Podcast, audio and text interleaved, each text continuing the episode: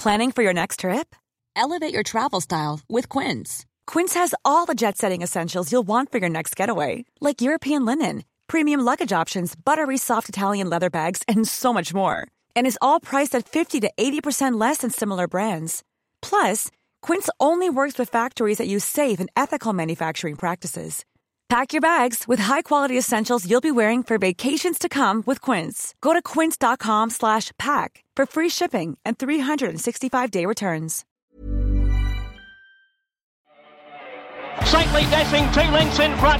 Cummings and Beadman. Cummings going for 10 and he's got it. Saintly well clear of Count Chivas. Nothing like a Dane. And Sky Bowman. Saintly. Saintly wins it easily. Damien Oliver riding with the spirit of Jason. Out by three on Media Puzzle. I think he's got the cup run. Media Puzzle clear. And Media Puzzle. Damien and Dermot have done it. Fiorente just in front of Red Cadeaux who's coming back. Fiorente by a neck. Oliver's lifting him. And Fiorente Here's Diva. A nation roars for a hero.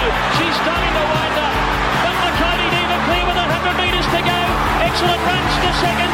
On A Jeune runs on. But a champion becomes a legend. Makybe Diva has won it. Hello, I'm Gareth Hall, and welcome to the first ever VRC Melbourne Cup Carnival preview podcast. For the next hour, we'll discuss and have a chat about the wonderful carnival that Flemington produces each and every year. My special guest for this podcast, and I tell you what, we have brought in the very best. Mick Sharkey, hello to you. Gareth, how are you, mate? Does that mean I'm the captain of the Yes, A team, you or are. do you start at the bottom and work up from there? Because usually when I get introduced first, that's that's the play. Well, it's a credit to yourself. Been I waiting my whole life for I this need- moment. I needed to give you a lot of confidence before the right. podcast Okay. because you've got some wonderful I'm teammates. lucky in that. Lee Jordan, the GM of racing at the VRC. Lee, it's uh, hello to you. Won- Wonderful to be here, Gareth. So I don't know where I sit, if mixed bottom uh, or top. I don't know. Anyway, I'm somewhere. But no, great to be You're- here and good to chat about. Uh, you know what a what a great carnival we're we're, we're experiencing. It's uh, terrific. So looking forward to chatting with the guys. You're all equals to me, and our next guest has come a long way to see our carnival once again. The chief racing writer for the Racing Post, Lee Mottershead. It's a hello to you, Lee. Good hello to you too. Uh, really excited to be here. Love this place. Love this city. Love this race meeting. Very excited. Now we've got a dilemma to kick it all off. We've got two Lees, Sharky. So you've made a decision to call Lee Mottershead Motty, and we'll Yeah, let's go with Motty. Yeah, Motty. Yeah. We'll Body's call- come dressed for a holiday too. Yeah, just looking at him. I'm not I've sure if he's here to work or what. He's I've got, my orange shorts on. This is You need a little bit of a tan. Our listeners can't see you, but you are as white as a ghost. got Well, the moon tan. I'm white at the moment. We had a, a holiday in France this year during the hottest week of the year in France, and we had this decision. We thought we'd go canoeing down the Dordogne, and I misjudged how hard it is to canoe down a river, and I thought I'd be okay, but I arrived almost in tears eventually, and you've never seen two knees as red as mine were when we got to this bridge. It was it, they're never a pretty sight. We but- might get you canoeing down the Yarra. Okay, Yep. okay. I'm not up for that. Lee Jordan, you've been covering the Melbourne Cup Carnival for so many years now. How many years would this year be? Ah, look, it's been. A, I've actually been in the industry for some 35 Yeah. years. I first started off at the VRC some 34, 35 years ago. And, um, you know, was there for 10 years, went over to Racing Vic, then went out on my own for 10 years and come all the way back. So I've, I've been there for a while, so uh, might be classified as a dinosaur now, maybe. On the eve of the carnival, Wow, it's a positive start, isn't it? I'll just give you something something to hang it on me, Mick. on the eve of the carnival, mate, what what do you look forward to most? Oh, it's just it's a fantastic week. I, I mean, uh, just reminiscing there. I, I I grew up in a family where you know you you have chicken and champagne in the morning, and you wake up and uh, you go out in the backyard, the great weather, and you'd have the TV all set up there in the garden, and uh, uh, open the champagne, the chicken, get the form guide out, uh, do all your sweeps, get the neighbourhood around. You know, it was just it's just one of those days. It's an iconic day. It's a it's a it's a traditional day. It's uh, one of the best. Motty, did it surprise you when you first arrived from the UK and experienced one of our carnivals? Yeah, well, you sort of you're back home. You know this phrase, "a race that stops a nation." Yeah. etc. But you, but it's it's you think of it largely as a marketing spin line, a PR line. But then you get here, and I remember the thing that struck me most in the first year, which was 2013, was just walking down down Swanston Street, and seeing all all the flags, all the banners, all the interest. Um, I, that that that blew me away, and I'd I'd not experienced anything before where uh, a town, a city, a community had that sort of ownership over a horse racing event. You know, we got loads back home. We've got you know Cheltenham Festival, Ascot, etc. But only really you probably say the Grand National, which is our equivalent Melbourne Cup race. It's it's it's the by far the biggest betting race, by far the biggest public interest race in the country. Only that really has. With Liverpool, where it's staged, that same sense of ownership, that same sense of hmm. pride that we staged at Grand National. So to come over here for the first time and see that sense of pride and ownership and community and the way in which the race is really within the DNA of the people here, it was incredibly invigorating. It, it's fu- it's funny when you when you say that Leak is obviously being involved with the internationals, and you see them come over, and exactly what you're saying, they can't get over hmm. The build up to the race, how the city takes in the race, the parade. The parade is probably the biggest thing for the internationals, and you've been in it, and they can't get over how they block off, Yeah. you know, the main main street of the town, and uh, they're all going down there. Thousands of people each side of the road cheering and whatever, and and the internationals. Well, it doesn't happen anywhere else around the world. No, just, It- and we've, we've spoken at home. t- we yeah. spoke at home about this about whether you could have a parade the night before the Grand National, the Derby, and, and the problem is with that sort of thing, you can't create it. No. It's either there or it's not. It's in you. It's there, but you can't. To do it at home, it would seem false, and it just Yeah. wouldn't work. Because the very idea is quite ludicrous that you block off a main CBD street Hmm. to parade people and past winners of a horse race. Yeah. It, it, it's the idea is not quite right, but we just accept it as oh no, that's what we do. Yeah, absolutely. What we're going to go to the parade? What? Yeah, of course And- you are. Yeah, that's what we do. And it does wonders for the racing game because what that enables um, the racing industry to do is promote its heroes. So kids there might Yes. see their favourite horse for the first time. They get to meet Craig Williams, or Damien Oliver, or um, one of the great trainers, and they can try and be like that. They can see their heroes and dream of one day being a part of that parade. And, and on that, Joe McGrath does a wonderful job at the VRC, the keeper of the Melbourne Cup, because when I've been in other parts of Australia, and you probably guys have seen in other parts of the world, that Melbourne Cup, that tour where you get a legend of the Melbourne Cup, go and talk to young kids, go to aged care facilities, go to schools to have a chat about what the Melbourne Cup me- means to Australians. I think that's a, a wonderful initiative that the VRC has been able to set up. Yeah, Joe, Joe does a great job, and he fits in very well at the old people's home. Actually, yeah, so- but he, he does a great job. You know, you know, the, getting sideswiped. Yeah. He's you're next, mate. Um, but it, it's great, isn't it? And I've I've actually been on tour with it. and It's amazing. You know, the cup has actually got its own passport Yeah. for flying around the world and whatever. And it's quite bizarre to go with it through the through security and whatever. But no, you're right. It means when you and when you see people just at sale races uh, last week, and we took the cup there, and just the amount of people that want to come up and take a photo with it is quite staggering, and uh, they really get a buzz. But that's the importance, the, the growing importance of that tour, but also the parade, as we mentioned, is the relevance. Yeah. Because as we've lost racehorses and racing from suburbia, Caulfield, you know, there's no more suburban stables. Flemington, they're gone. You know, you think about how things were as recent as 15 or 20 years ago with horses being walked to tracks down suburban streets. We don't have that anymore. They're hidden away. They're in tracks. They're behind fences we need to have relevant touch points like horses in the main street to remind people that there is a history here that we're proud of, but also there's a history that's important to the, the cultural face of this town. Country, yeah. And, to take that, you know, the cup around Australia, it does that as well. It's brilliant. And the Melbourne Cup has been part of Australia since its first ever running in 1861. And they tell me, Lee, there was only 4,000 people there. But how quickly did that crowd grow over the years? And I was having a chat to Joe McGrath the other day, and he said that the Melbourne Cup for the people of Australasia basically was a meeting point. So everybody around the country would travel their horses or pack up their bags and head to Melbourne for a little bit of a holiday, and they would all meet at the Cup. No, you're, right. I said I was a dinosaur, but I didn't see the first running actually, Gareth. But um, yeah, no, you're right though. But uh, or Joe probably did. Yeah. Um, but no, it is, it's great, isn't it? And and to get crowds like we do uh, on Cup Day, and just the way people, you know, have traditionally, as I said before, the chicken and champagne, the Yeah. picnics, and all that. So it's a thing for people to come together. And if they're not at the track, the amount of millions of people around. Not, not just in Melbourne, but around Australia. I mean, we get the the biggest crowds at other racecourses at Randwick, at Doomben, um, all around all around Australia. They get massive crowds um, based off uh, you know the Melbourne Cup because the race meeting on those days aren't you know they're just sort of run of the mill meetings, but people just get involved in the whole Melbourne Cup tradition and the atmosphere. It purely is an iconic event. This is the VRC Melbourne Cup Carnival preview podcast with Gareth Hall, Mick Sharkey, Lee Jordan, the GM of racing at the VRC, and Lee Mottershead, or Motty, to our friends here at the Racing Post. From the Racing Post, guys, before we take our first break, who's the biggest name guest outside of racing, in your eyes, that the VRC have invited? This is a question without notice to the Melbourne Cup Carnival.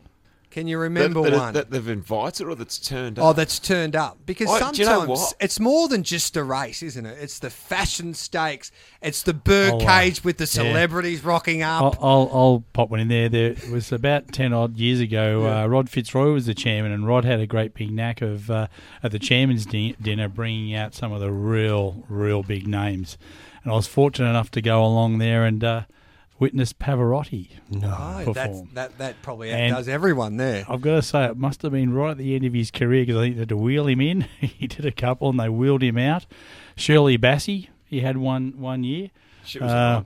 Shirley Bassey, yeah. She was all right. Yeah, Two of so- my favourites, definitely uh, Kate Upton, the uh, uh, what is it, Sports Illustrated swimsuit model Yep. that year. I was That's a surprise. grateful for that, but also Snoop Dogg. I think when Snoop, he was my favourite. it's not really an international event until Snoop has rolled in and just given his blessing to it. I think after that, it's like having Royal Randwick or Royal Flemington or whatever you want to put a Royal in front of it. I think once it's been snooped, then it's legit. Paris Hilton was mine. I was Paris in love Hilton? with Paris It was bizarre when she turned up. She didn't say anything. She just stood there looking awkward. Yeah. Yeah. What about you, Lee? Can you Uh, remember I one? remember 2013 Yeah. being in the Emirates. It was the Emirates uh, box with lounge in the in the birdcage. Yeah, you're dropping they had, already. Yeah, and they, Yeah. they had the list of who was turning up, and their star guest was Geri Halliwell. Yeah. And there was this, this sort of this almost military precision thing about sort of Geri's 200 metres away. Geri's approaching, and then Geri approached, and it was incredibly underwhelming. So disappointing. You know, for a start, she, there's not much of Geri Halliwell, Yeah. and what there is, is a bit underwhelming. Was she a bigger disappointment than On- Oscar Schindler when he turned up all oh, those Oh. years Oh, ago? then we Oh, go back. We're going back a long way there, aren't we? What was that? Was that 1996? It was, and I remember Brian Martin calling because Kevin Prendergast was the trainer, and there was a story behind Kevin Prendergast that was that I was from a small country town in Victoria called Birchip. Kevin Prendergast, um, the, his daughter used to babysit me in Birchip because. Um, one of the Birchip boys went to Ireland, met Kevin Prendergast's daughter. They got married and moved back to the farm. And Kevin Prendergast, as you would well know, Yeah. Motty, he doesn't really speak to the media too much. no, he's, no, he doesn't say No. that. No, no. And everybody, this Oscar was the, the biggest name really to come out here for quite a while and was the favourite for the Cup. And uh, who won that year? Ooh. Was it Saint? No, it wasn't Saintly. Don't know. so what was it, 96? Testing. Yeah, we'll f- we'll th- we'll think of, we'll think about it before the end of the podcast. We need to take our first break, and on the other side of it here, on the VRC Melbourne Cup Carnival preview podcast, we will concentrate on my favourite day of the carnival, Derby Day. The history of the Melbourne Cup. Contesting in Zagalia. Makybe Diva in front. She's Archie tries hard, but Makybe Diva wins the cup. It's Makybe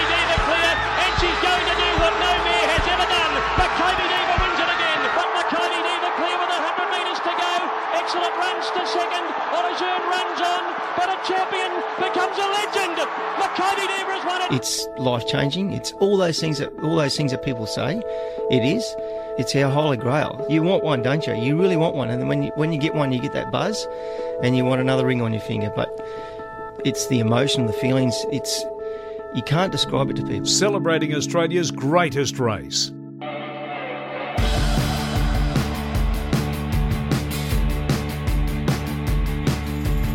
Welcome back to the VRC Melbourne Cup Carnival preview podcast with Gareth Hall, Mick Sharkey, Lee Mottershead or Motty from the Racing Post, and Lee Jordan, the GM of racing here at the VRC.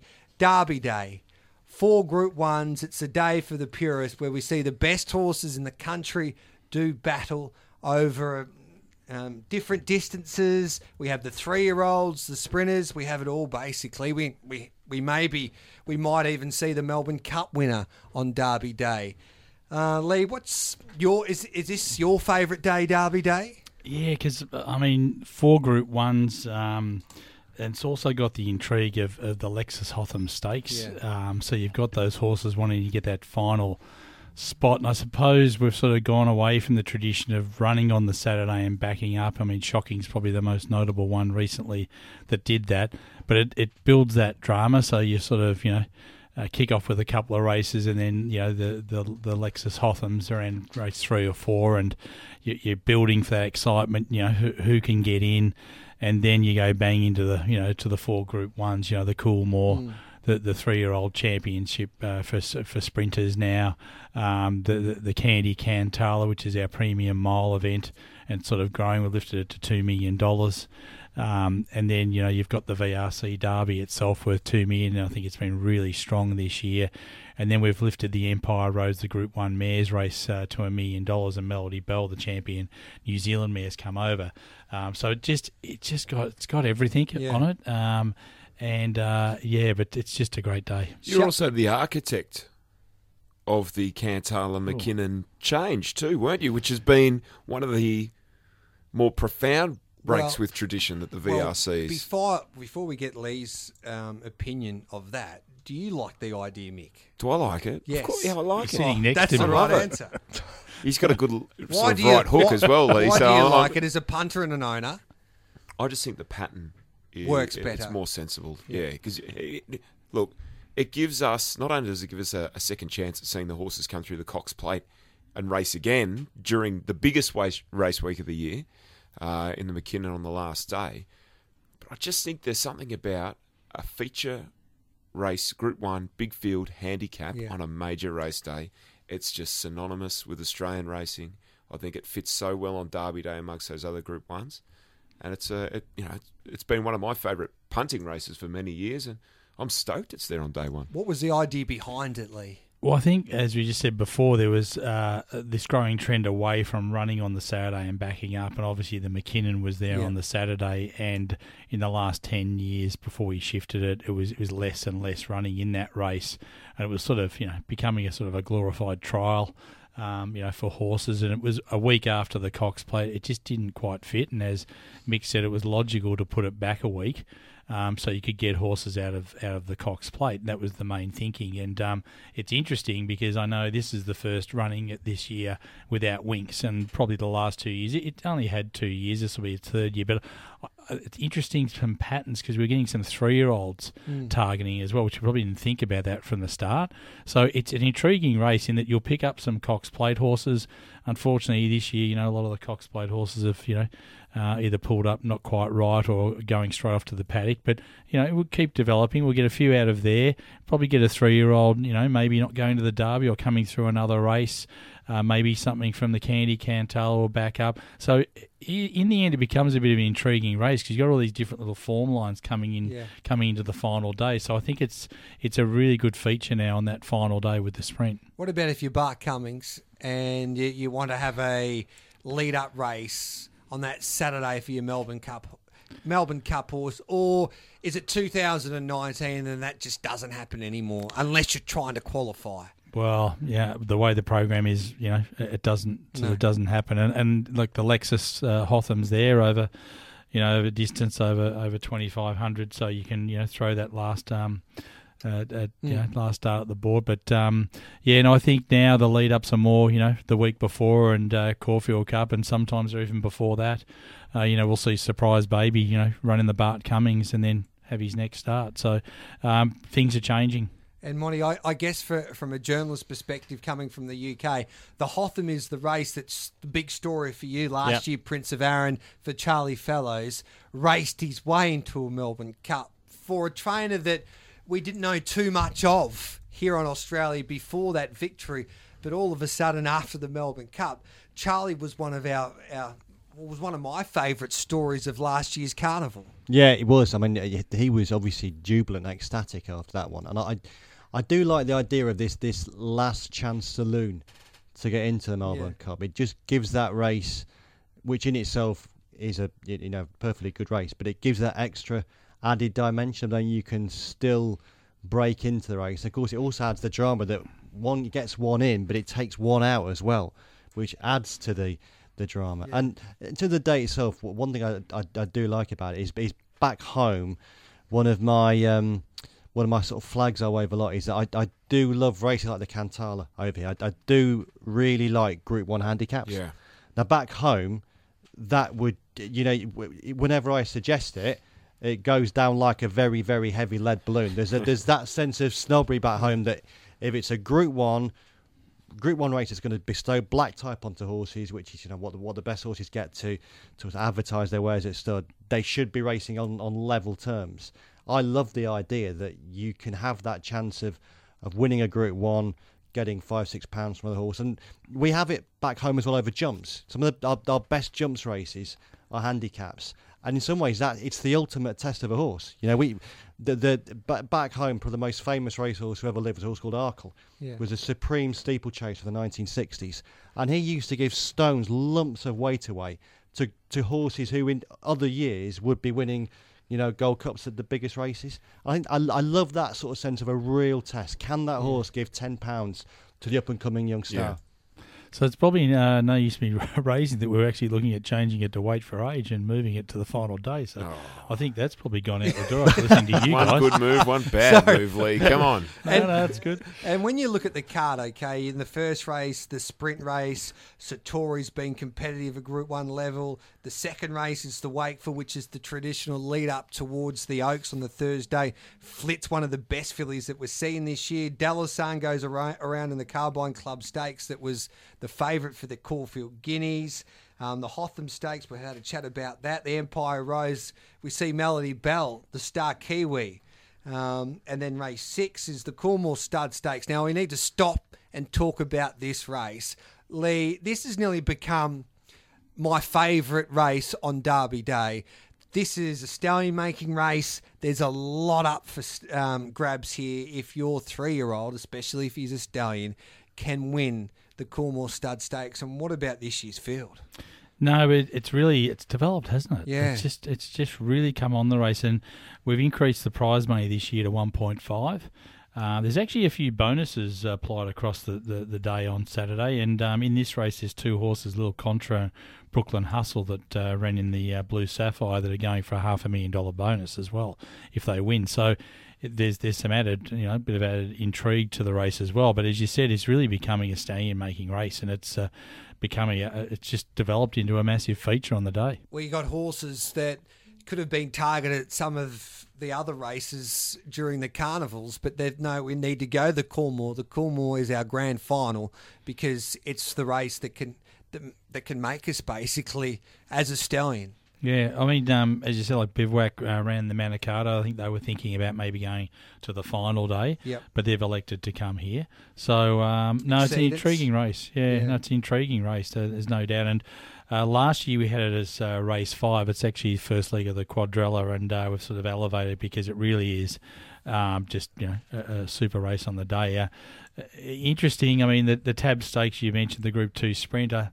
It's just unfortunately just suffered from, from the volume of sprinting races we've got through this period. And I was actually just looking before, from the start of October through to the to the last day of the carnival, we'll have something like between Vic and New South Wales, nine premier sprint races, um, six black type, and we've got the Everest and others. And I just think in in five week period to have nine feature sprint races, we just and, and I think the Tab Stakes are suffering Yeah. fr- from that. It's unfortunate and probably something we've got to look at to get our pattern right. But you just can't, you know, talking to trainers, you just can't run your horses that many times. We just don't have that many horses.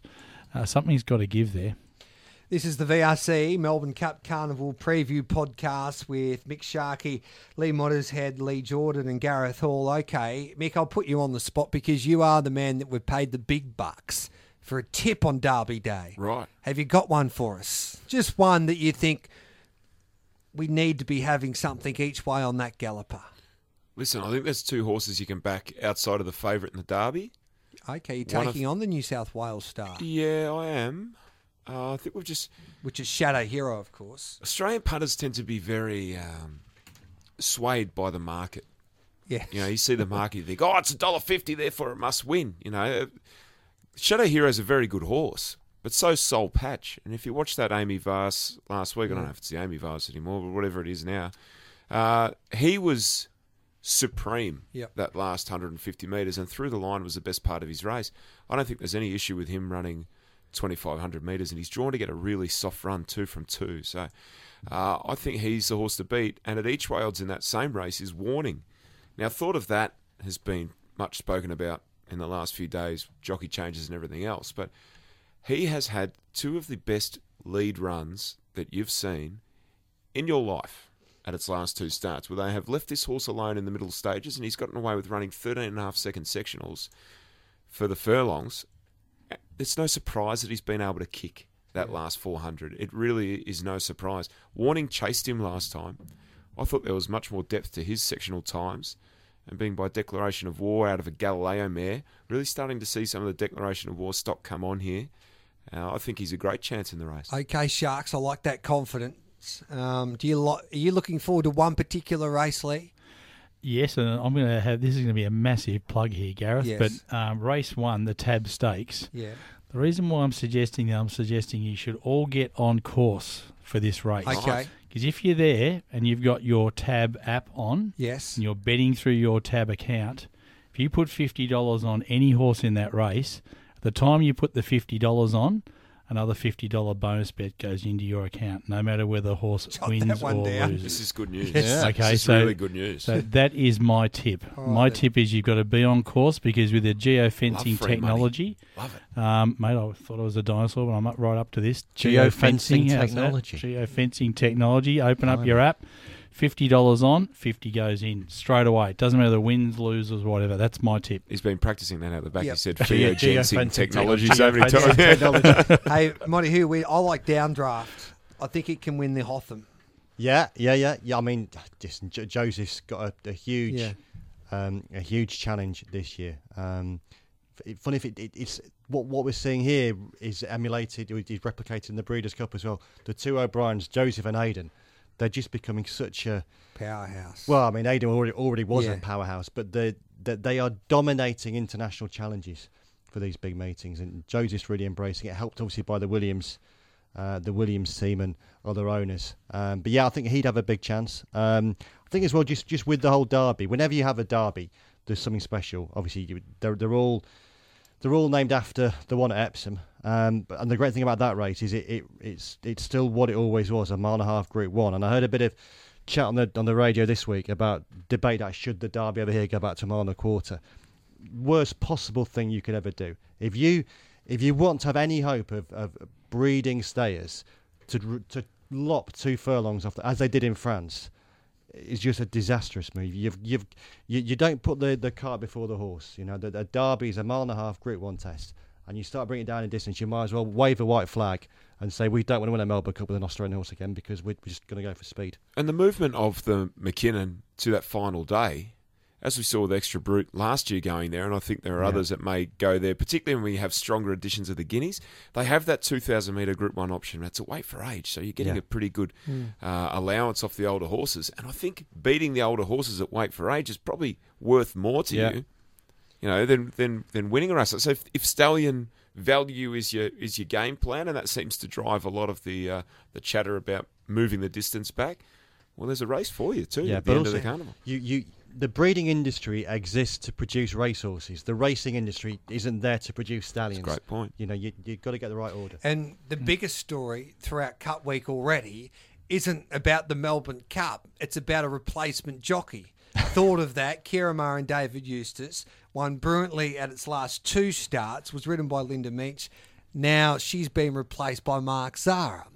And it has melted down talkback radio right throughout this country. It's on the front and back pages of all of our major papers. Yeah.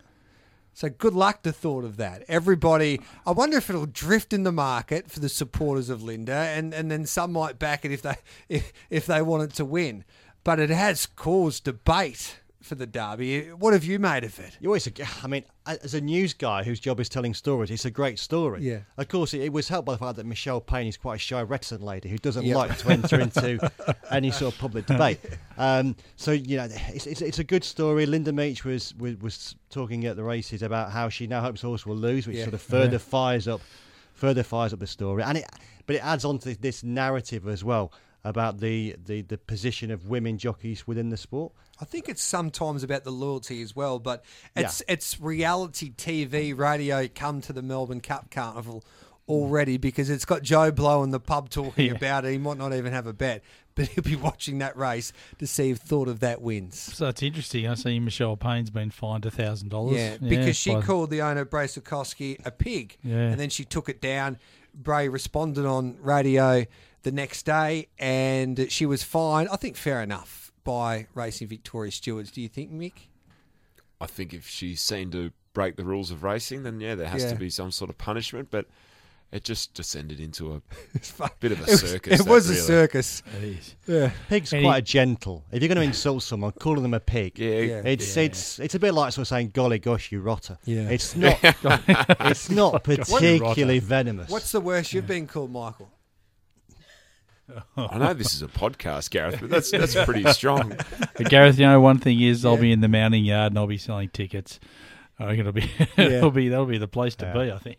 Time for a quick break here on the VRC Melbourne Cup Carnival preview podcast. It's great to be with you. On the other side of it, we'll talk about that great race, the country's greatest race, the Melbourne Cup. The history of the Melbourne Cup. we get ready for the race and go out. And I'll never forget this because when I walked out, I thought, well, a trainer will come and give me instructions and I'll meet the owner. And I went out and George Hanlon had, I think, four runners in the race or something, and he never spoke to me. I never met the owner before the race. I never had any instructions, and I'd never seen the horse before. And there was number 16, I'll never forget it. And that's all I ever see of Piping Lane was the side that I got on, the back of his ears, and his mane. I never got to pat him. I never got to thank him. And I came in, and everyone in Melbourne knew me. And I had that many mothers and fathers and uncles and aunties and down by the rails. It was like when I went out there, it was like going through the Sahara Desert and coming back. It was like walking through Times Square in New York. Piping Lane getting a split. Piping Lane races up to Magnifique, takes the lead in the cup. Out wide is Gunsynd Stormy Seas, but Piping Lane's going to win the cup. Celebrating Australia's greatest race. Hi, I'm Daniel, founder of Pretty Litter. Cats and cat owners deserve better than any old fashioned litter. That's why I teamed up with scientists and veterinarians to create Pretty Litter. Its innovative crystal formula has superior odor control and weighs up to 80% less than clay litter. Pretty Litter even monitors health by changing colors to help detect early signs of potential illness. It's the world's smartest kitty litter. Go to prettylitter.com and use code ACAST for 20% off your first order and a free cat toy. Terms and conditions apply. See site for details.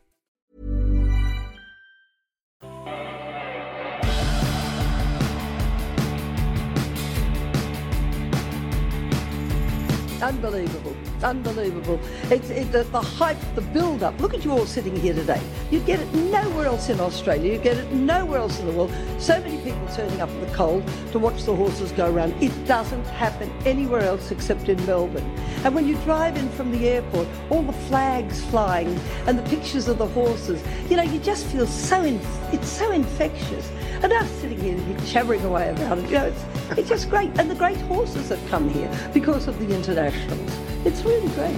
Gay Waterhouse, the First Lady of Racing in this country, talking about the Melbourne Cup. And she's right. It's the race that stops the nation. It's our greatest race. And Lee, it's more than, than a horse race, the Melbourne Cup. No, no, you're you're right. And as we said before, it's it's uh, it's a holiday um, here in Victoria, but you know all around Australia, people are uh, you know in schools. Uh, the the races run before the final bell goes, and they'll sit in uh, sit in the school and watch the race. And um, it just uh, people are having parties and uh, they're having barbecues. And uh, you know, as I said before, leading up to the race, there's no town I don't think in the world that takes in a race with flags, with um, you know the, the coverage it gets in the papers, people talking about it in the shopping centres. Um, all, all the shops are, are all donned out with uh, spring carnival merchandise, etc. It's just the whole town gets involved. Let's hear from the trainer of the favourite at the moment, Constantinople, David Hayes, talking about the Great Melbourne Cup. The Melbourne Cup's an interesting one because it's our world class race. It's it's the race if, all over the world. Um, if you tell people you're a horse trainer, and often they'll say it's incredible. Have you won the Melbourne Cup? It's Yeah. just nice to say, yes, I have, uh, even though it was 25 years ago. The last time I won it, I it was announced that I was going to Hong Kong that year. And uh, it would be nice if, and I'm favourite to do it again. should announce it every year. Every, every 25 years. Maybe it was a tactical error for these 25 years. So Lindsay Park and David Hayes have two chances in the cup. Constantinople, which is the current favourite, and Rostropovich, who is a roughie in this year's great race. First to you, first to you, Monty. Can can he win Constantinople? He definitely can win, but I think the problem with Constantinople is probably Constantinople. Um, he's a very good horse, and he's got loads of talent. And I've been watching him through the year in Europe because, of course, again, this is another example of it's he's a big Aussie hope, but he's basically a European horse that's just joined a new stable over here. Royal Ascot, I backed him for a, a big mile and a half handicap for three-year-olds, and he just Don't remind me of that day. uh, no, it's, it's pain, it was painful for me as well. He was home. He came there to win his race, and then when he when he had to decide, do want to do this? He was like, okay, mate, I don't really want to do this, and that was that's been repeated. He, he ran at York behind Logician, who went on to win the Leger. He didn't look that keen that day. If you're being kind. You say he is he's a young horse, he's a three year old, he's a big horse, he's not grown into himself yet, he's still he's still growing, he's still green, he's he's a work in progress. If you're being unkind, you say he just doesn't want to go through the pain barrier and he doesn't really like mm. a fight. Now I looked at the Caulfield Cup and you can make the same argument. You can say he was unlucky, or you can say when Yeah. push came to shove, he didn't want to really give give his all. And in a 24 runner handicap over two miles, you've got to give, if not your all, you've got to give most of it. And Johnny Murtagh was saying basically the same that Mm. he's not a fan of Constantinople because he's not a winner. He's finished second a few times, but he just doesn't know how to win, and he likes winners. Shark, I'll, I'll be fascinated to get your insight. I know you, I don't, it's up to you if you want to give everything away, but you're part of a syndication with Spiced Thoroughbreds. Mm. You would have been offered horses like Constantinople and a horse by the name of Southern France. What kind of money are we talking about to buy these horses off Coolmore so they can compete in a Melbourne Cup? Well, a few years ago, Gareth, and having bought these horses over for coming on 10 years now, Yeah. like a million dollars used to be a lot of money. It's You get your Group 3 horse now. You know, it's significant seven figure sums is what you're paying for these horses now. Mm. And you have to think Is it worth it? it's been im- nearly impossible to buy horses from Ballydoyle Yeah. in previous years unless you're Lloyd Williams. Yeah. Now suddenly, Southern France and Constantinople have been let go by that team. There's probably a reason why They got let go. they've been let go, and it's something they've noticed in their makeup, in their work, in their races. As Lee's saying about Constantinople, and it's it's a great point made there that they've seen that they think that's a weakness. You still have significant market value. Yeah. They're traders. They're horse traders. That's what they do. They buy and sell. It's a risk management game. They've looked at it and said, you know what? This offer here for this horse is too good to knock back given our assessment of the horse. And that's what you're doing when you buy any tried horse. There is a point where the owner says, okay, I'm prepared to let go of him now. Mm. Sometimes you cannot buy a horse from an owner. They've either got more money than anybody and they just are in love and infatuated with that animal. But more often than not, there's a little point that they keep coming back to that says that horse doesn't go past other horses, or he's had a little niggle there that keeps bobbing up on hard tracks, or he's got this or he's got that, and they let him go. It's a it's a risky game. There's no guarantee when you're buying a proven group class horse from Europe that he's going to come here and, and win Group One races or even earn your money back. it's it's tough. I was doing some videos of these Melbourne Cup horses from Europe there last night. They seem to race together a lot, but it's they beat each other one week, the next week the other horse beats them. Different tracks, um, different surfaces, different countries they race in. It's very difficult to line up the form. Yeah, it, it is, Gareth, and, I think I've seen when I was doing work at Werribee, the amount of horses that come out here and improve. Yeah. and that's the other X you factor you've got to put in. that, can you? Um, I mean, Lee Mottershead would uh, see Prince of Arran back in the UK. He's a totally different horse out here. Yeah. I think he just loves to travel, and uh, you know he, he's a classic. And uh, through the years, I've seen it where horses just improve. Yeah. Um, and it could be the environment uh, where it'd be totally different.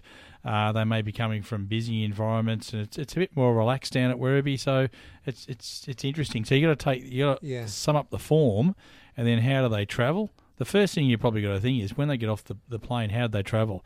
And you know, have they given them the necessary fluids, got them back on track? It's like anyone. If you travel a long distance, how do you, you know, how do you front up even as a human being?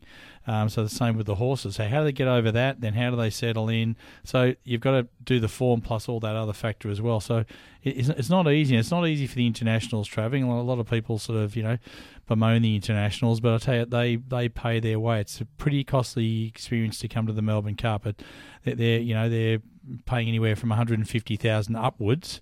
And they've got to run in the first twelve to get a return. So it's you know they're, they're putting their money on the line. So um, it's a big ask.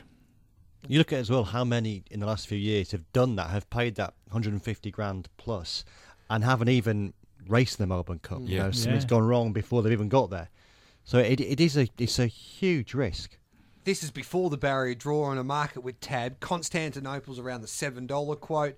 Mer de Glace, the Japanese star who won the Caulfield Cup last start, looking to be the 12th horse to complete that Melbourne Cup, Caulfield Cup double at $8. Finch is at $11. Cross Counter, the defending champ at $13. Surprise Baby at 13 Il Paradiso is the horse that probably fits the criteria of the Northern Hemisphere three year old with no weight on its back at $13. Vow and Declare is the big Australian hope that was basically bred in this country or bred in New Zealand, trained by Danny O'Brien, who's been with the horse from day one. It's at $13. Prince of Arran's a Australian specialist at 17 and then Raymond Tusk at that $17. Before I get your thoughts, boys, and, and maybe an early tip for the great race, one of the most successful jockeys in the Melbourne Cup is Kerrin McEvoy. In fact, a couple of jockeys there. Damien Oliver has ridden four Melbourne Cup winners, and I think Glenn Boss will it'll be interesting to see if he rides. That will be drama right up to basically Melbourne Cup Eve, whether he can get his suspension lifted or he can win his appeal so he can ride on, on Melbourne Cup Day. He's booked to ride Constantinople and Joe Miura is on standby. But the other jockey that's had a wonderful time of it in the Melbourne Cup is Kerrin McEvoy, and this is what he had to say when asked about the great race. you know by then whether you've had a good run, a bad run, or otherwise. So, um, but yeah, I've been lucky enough to, to um, have rounded the corner and still have a lap full of horse left. So, it is a great feeling. Um, you, your, your senses are alive and uh, and kicking, that's for sure. And um, you know you're, you're honing in on what's around you. Um, there's there's a little bit of vocals, but not too much. And you're just trying to time your run. It's obviously a long straight there at the end of two miles. So. Um, I've been lucky enough to have a good a good horse at the top of the straight with, with plenty left to give, and um, it, it's an electric feeling, that's for sure. Those, those last two furlongs. Lee Mottershead, this is an interesting horse, Finch, who Kerrin McEvoy rides there on Tuesday because this horse is trained by Chris Waller and he's achieved nearly everything in racing, but he's yet to win a Melbourne Cup. And Finch was fourth in last year's Cup. Yeah, I, I think he's got a huge chance. He's the one I've been backing um, in the build up. I think he's got a really obvious chance, and yet I, he- he's still a, a really backable price. Um, last year, he went into the race on his second run since coming over from France. He ran a lovely Melbourne Cup. He finished fourth, but for all the world, looked like a horse who'd be better in 12 months' time. Since then, Waller, who is a genius, I'm in awe of Chris Waller, has clearly set out his stall for one race. And that being the case, I think his preparation, for me, has just enhanced his claims. Ran a smashing race in the Turnbull. Some people thought his Caulfield Cup run lessened his Melbourne Cup chance. I don't see why. I thought he ran perfectly well. Um, and I, I think he is the one that the Euros have to beat. and the Japanese have to beat as well. I, I like, I'm backing two horses early doors, and we'll discuss the Melbourne Cup later in the week as well. But I like Mer de Glace because I think even though there's a question mark over him staying two miles, the way that he won the Caulfield Cup was so impressive. And Vow and Declare, the horse that finished second to him in the Caulfield Cup, that's currently at thirteen dollars. So I'm with the Caulfield Cup form. Am I on the money or not? You may well be. Uh, I think this will be a strong run Melbourne Cup. Who leads then? Where do you see the pace? I could see a horse like Hunting Horn perhaps going forward, or Twilight Payment, or Master of. Reality. Any number of Yeah. horses could go forward, but I seem to. I keep coming back to that trio and thinking one of those might might go and lead. Uh, I'm working around three horses pre-barrier draw. I've been on Surprise Baby since May. I think he's. Uh, I he potentially could be a freak stayer.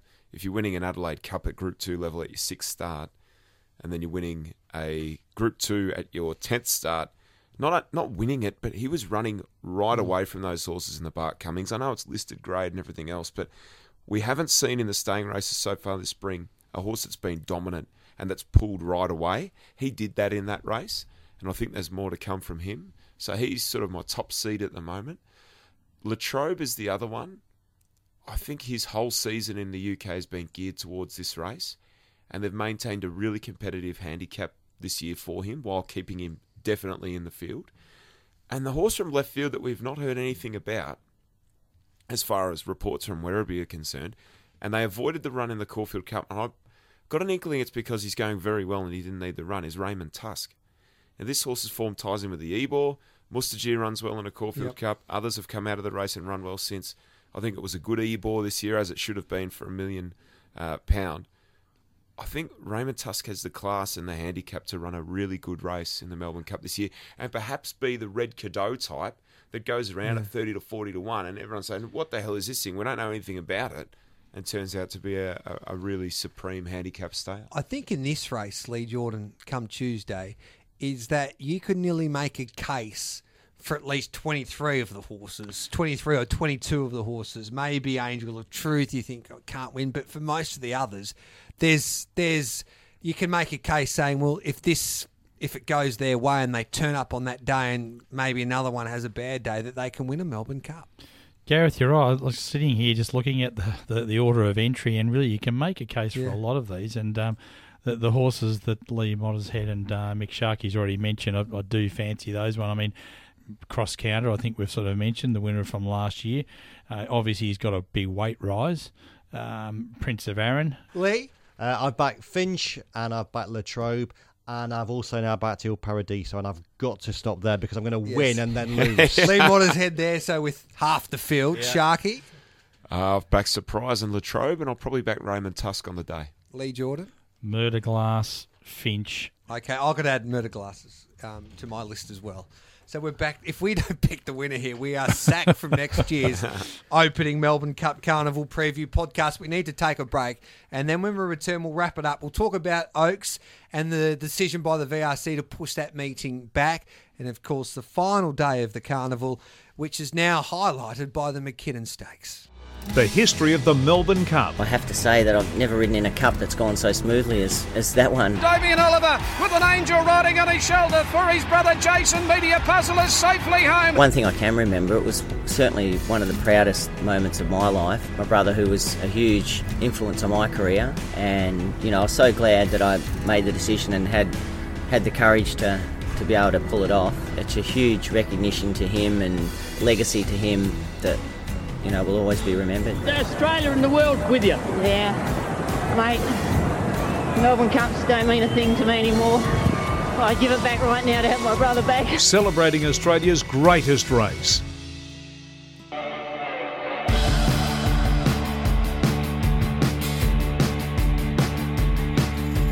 Welcome back to the VRC Melbourne Cup Carnival Preview Podcast with Gareth Hall, Mick Sharkey, Lee Mottershead, and Lee Jordan.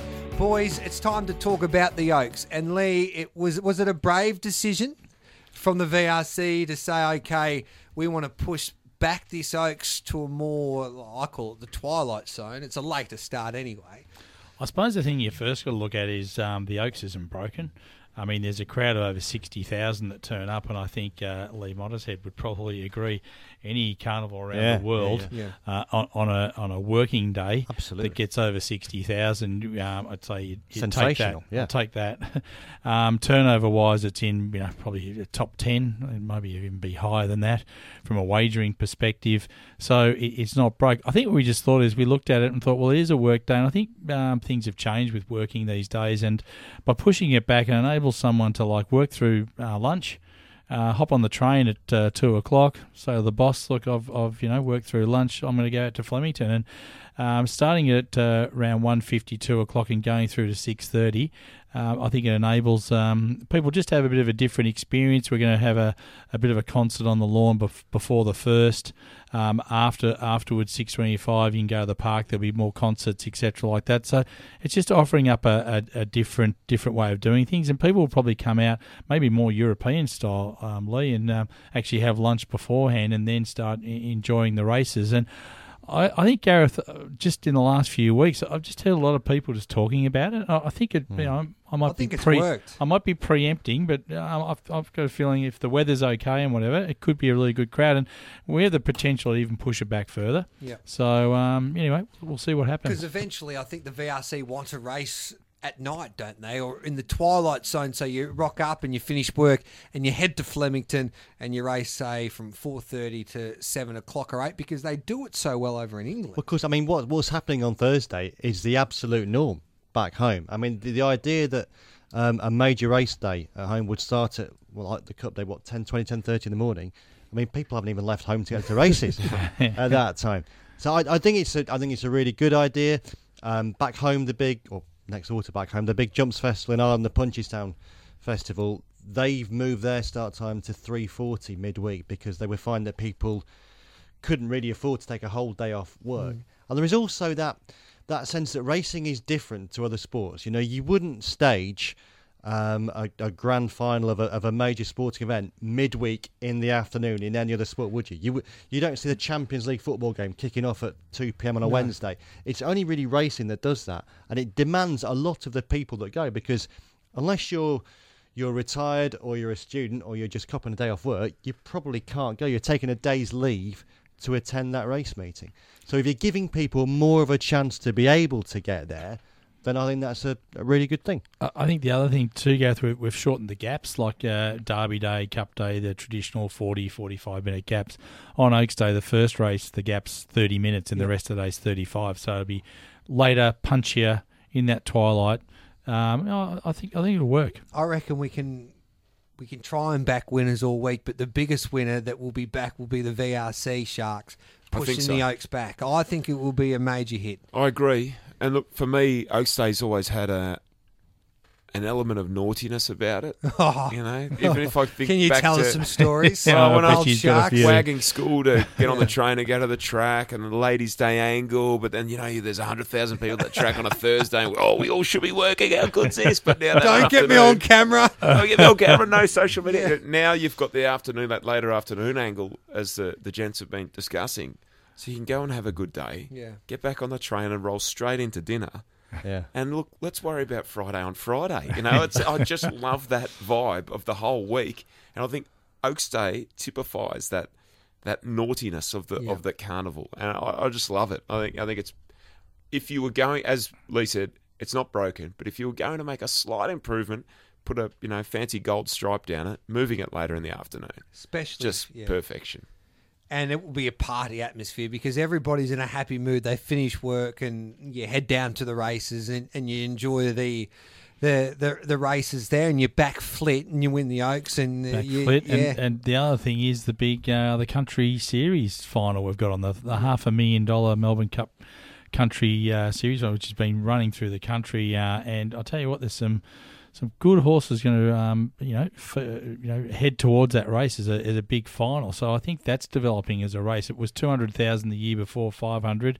Be good to actually increase that as well for all the country trainers and the country gallops. And it's got a, had a great feel about it last year. That race. being a country person, that's when the country trainers, that's what they dream of, of having a horse and competing during the Cup Carnival. And a lot of those country trainers, I would imagine, would be targeting those horses and buying horses, for instance, so they could target that race. And you'll have stakes class horses in the, this year with Harbour Views and Impy Yeah. going that way. Like, next year they'll be running in group races during Yeah. the carnival. Yeah, so it, it's a great, uh, great, great thing for the country guys. I'm sure the country guys like to come to an Oaks Yeah. Day and look at the look And at the uh, they- what is it, the naughtiness uh, Yeah. mix. and We all love especially, that. especially with the later start too, they'll be rocking up before race one. Usually they probably get their race two or three. We move on to the final dates now. The McKinnon Stakes Day or Stakes Day, and uh, it's worth two million dollars. The McKinnon Stakes and also the Group One Darley Sprint Classic.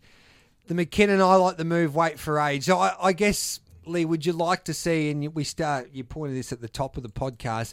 A few of the Cox Plate runners make their way into the McKinnon. Yeah, obviously, um, Seppelt's Wine Stakes. I got to get a plug in for the sponsor Yeah. there, Gareth. Um, And the Lexus Melbourne Cup. I've forgot to say that. I, I'll, no, I'll but- get sacked. no, no, you're right. We- Obviously, it's been two million dollars for the last uh, few years, and yeah, look, it would be great to have the Cox Plate winner go in there. Lys Gracieux is going back to Japan, and uh, quite amazingly, going to have one last run in the Arima Kinen on Christmas Day, and then that's it uh, for her. Would have been great to see her, but she wanted more spacing in her races. Um, you know, Te Akau Shark's gone straight to the paddock, and Castelvecchio speaking with the trainer as well. But yeah, uh, look, uh, we, we I think we're just going to keep going. As I said before, we're going to get different pathways in there. One great highlight's going to be Hartnell having his Yeah, farewell run, which I think great. that's going to be What fantastic. Um, True Self, Willie Mullins' mare. Probably should have nearly knocked off Prince of Arran. Be heading there. Suzuka Devious. Uh, we saw at Caulfield. Um, There's your winner. Sorry, there's your winner. Yeah, Suzuka Devious, an unforgotten Japan horse, will be going to the McKinnon. Oh, no. So Not um, another one. And, and Don't then- take and- that attitude. Just take the free money attitude. And, and as I said before, we'll have some three-year-old form lines. So I think it's actually quite good. It's a different. Great to get Cox Plate horses coming on. Magic Wand may come on. Kings will dream. Um, it's going to be a great race. So I, I think it's uh, we we just gonna stick with it and just keep developing it. So your tip, the best bet for the week? Uh, Russian Camelot Oaks Day, 1800 metre listed race. Okay, so we have to wait for Oaks Day. Yep. It'll be worth waiting for, don't worry.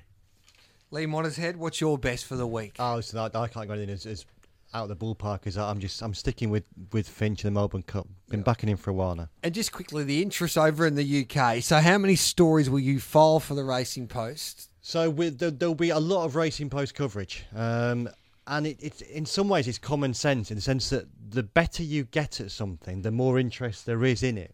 So listen, when I, when I was growing up, I remember as a young lad um, backing Jean um, to win the cup. So I remembered him Yeah. racing for Geoff Wragg back home as a good middle distance horse, and I remember getting up in the middle of the night, uh, or probably four in the morning, and listening on BBC Radio to the commentary of the race in bed.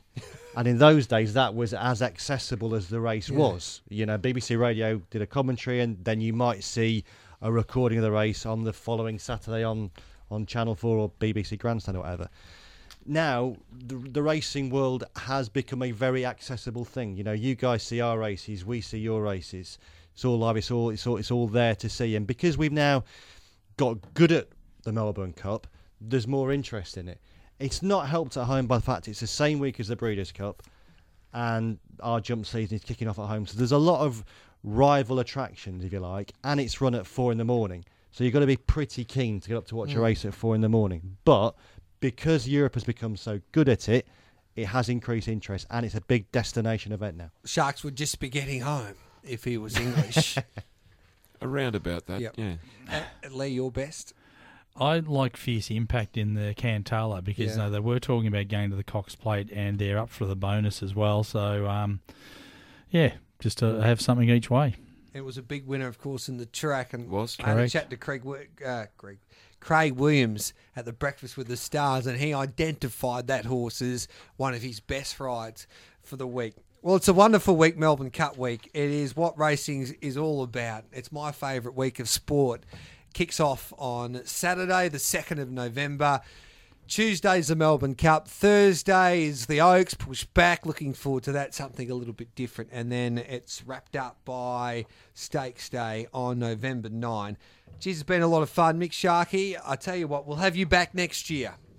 And I'm looking forward to you getting naughty on Oaks Day. You're going to come and get naughty with me, Gareth? Yes. That's now that's a worry. There's a Quinella that I don't think anyone wants to uh, back. Lee Motters, Lee Motters you make sure you use plenty of sunscreen when you go walking and when you head to Flemington. If my legs aren't tanned by next Saturday, I'll be very disappointed. And as GM of racing at the VRC, Lee Jordan, the very best of luck. Thanks, Gareth. And I've got a picture of Mick Sharkey, and I've actually now forwarded to the security guard for Oaks Day to keep a watch out for him. all right. Because, I'm in the uh, domain all day, yeah, Lee, so right.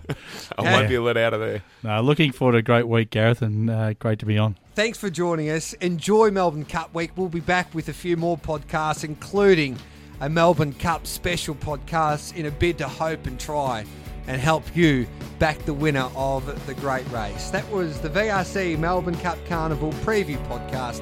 Have a wonderful day. But it's Doriemus nicely clear in the Melbourne Cup. He's got the Cup one. He's holding nothing like a Dane, and Doriemus wins the Cup. Light Fingers, the leader. Galilee's got a split and is flying after them. Galilee races to Light Fingers at the furlong. He's hit the front and he's got the Cup one, Galilee. American Trevian. Alsop and Rain Lover. Rain Lover and Alsop. They're going head and head. Rain Lover on the inside. Rain Lover's got his neck in front and won by a neck. It's Central Park and Rogan Josh. Central Park, Rogan Josh. Bart's got his 11th. Rogan Josh wins the Cup from Central Park.